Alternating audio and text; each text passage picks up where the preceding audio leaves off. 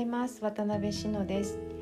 えーと、今日は前々回の配信で言った、えー、プロフェッショナルな域に達するルートは、えー、唯一絶対一つのものがあるというわけではないよねっていう話の続きをしたいと思います。続きというか付け足しというか、うん、あのー、その後もね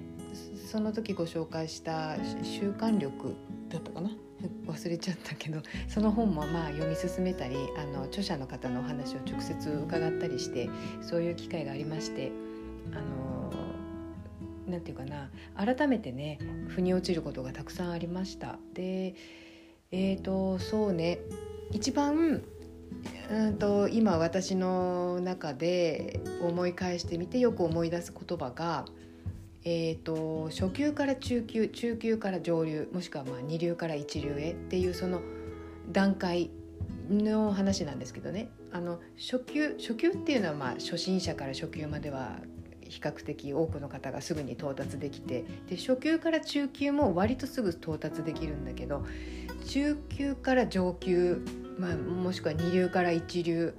への道のりは非常に長いし非常に多くの時間がかかるし労力も必要だっていう話をされていてね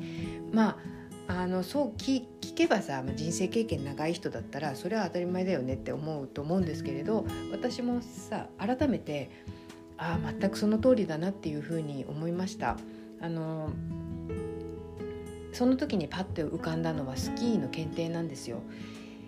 うん、あの SAJ のねスキーの検定でえー、2級って割とあの中級なんだけど中級の級なんだけど2級は割と、えーまあ、大体滑れれば受かるんだけどそこから1級ってちょっとやっぱりハードルが上がりますよね。うん、急斜面とか不整地とか入ってきてねちょっとハードルが上がるんですよ。で、まあ、それなり練習し、えー、見せる滑りもできるようになりえー、1級受かりました。イエーイ！ってなるけれど受かったところで底辺にしかいないということが分かるんですよね。やっと受かってから。それまではそこがさ到達点ですごい上にあったんだけどそこにいざ行ってみるとそこはもう本当にスタートラインにやっと立たせてもらえたぐらいの技術でしかなくて、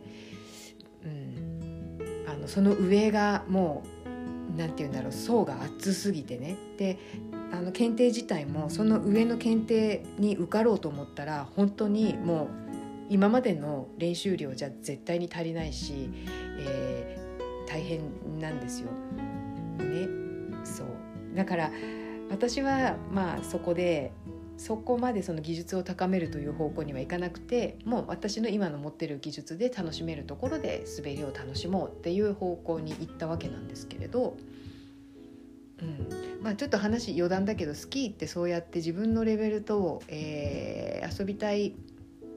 なんていうかな方法というかフィールドというかそういうところがすごくバラエティ豊かなところがすごく好きですね。あの多様多様なんですよね遊び方が一つのスキーというキーワードであっても。それはすごく面白いしいいスポーツだなっていうふうに思うんですけれどまあそれはそれとしてもねそうやってその中級から上級へっていうのはやっぱり道のりはすごく長いよねっていうことを改めてうんうんって思ったわけなんです。で、えー、今私がどこにいるのかなっていうことをきちんとやっぱり、えーと、客観的に分かっていった方がいいなっていうふうにも思いました。まあ、間違いなく私は今多分、えー、まだまだ中級でしょう。中の上ぐらいに行けたでしょうかね。そのぐらいだなと思いますだからこれから、えー、もう本当一流というところにもちろんもちろん行きたいんですよ。行きたいけどそこまではおそらくまだまだ長い年月がかかるんだろうなって思います。長い年月とそのそれこそ習慣的にもう自動的に体が動くぐらいまでにえー、毎日毎日積み重ねていくしかないんだなっていうふうに思います。そこにはなんかこう魔法のような手段ってなくてどうしてもかけた時間と労力が、えー、如実に結果として現れていくんだと思います。これがさ前にずっと前に配信したそのプロとしての仕事量っていうことにも話がつながっていくなと思って、うん、あのやっぱり圧倒的な仕事量ですよね。量ですよね。だからあの、うんこの間言ったその修行苦しい系の修行はねおそらく自分に無理をさせてかなり追い込んでその量をこなすっていうことをやるんだと思うんですよだからあ改めてそう思うともしかするとそっちの方が短期間なのかもしれないね短期間で恐ろしい量をこなし、えー、レベルを上げるっていうすごい負荷がかかる方法だけど、えー、それが修行っていうものなのかもしれないですよね。だけど今は逆ああそうかもしれない。逆で楽しく楽に自分の体に無理をさせず、えー、一流を目指す。その代わり時間はべらぼうにかかるよっていうことかもしれないです。うん、で私はね時間べらぼうにかかってもいいからちょっとずつ自分が楽しい範囲でやっていきたい。あの頑張りたくない。もう無理は嫌って思います、うん、だからあれだな、まあ、無理しない中でねあの最善を尽くしますよもちろん、えー、無駄にさスマホいじってたりとかさ 無駄になんか映画見てたりとかさそういうことはしないで、まあ、きちんとあの時間をね限られた時間を有効に使いつつえ無理をせず、まあ、だからその限られた時間を有効に使うための手段の一つが早起きなんですよね。うん、本当にね早起きしてってねあの仕事量増えました本当にありがたい。うん、まあなんていうか劇的にスピードをアップしたとかそういうことはないけど淡々と進んでいるって感じですね。それができていなかったからね本当に。あのこれは、えー、それこそ修行とかさあの工場がないということにも話がつながるんだけどもう生活と一体化してるから時間の使い方がごちゃごちゃになっちゃって、うん、だけど今後ねあのー、まあ、いろいろ言われてたけどさ修行のことに関してもあの何年か前にねツイッターで炎上したりしてましたけどあの修行的なものの習得の仕方ってやっぱ難しい気がしますよね。それこそ給料だなんだとかいう話になってくるとすごく難しいですよね。やる方も負担だからね、だからあのやっぱりやり本気でやりたかったら自分でやっていくしかないと思うんだけどそうすると、えー、私みたくね自宅と一体化してたりするっていうことが一番、えー、手が届きやすい方法だと思います。最初からさ工場構えてとかできればいいけど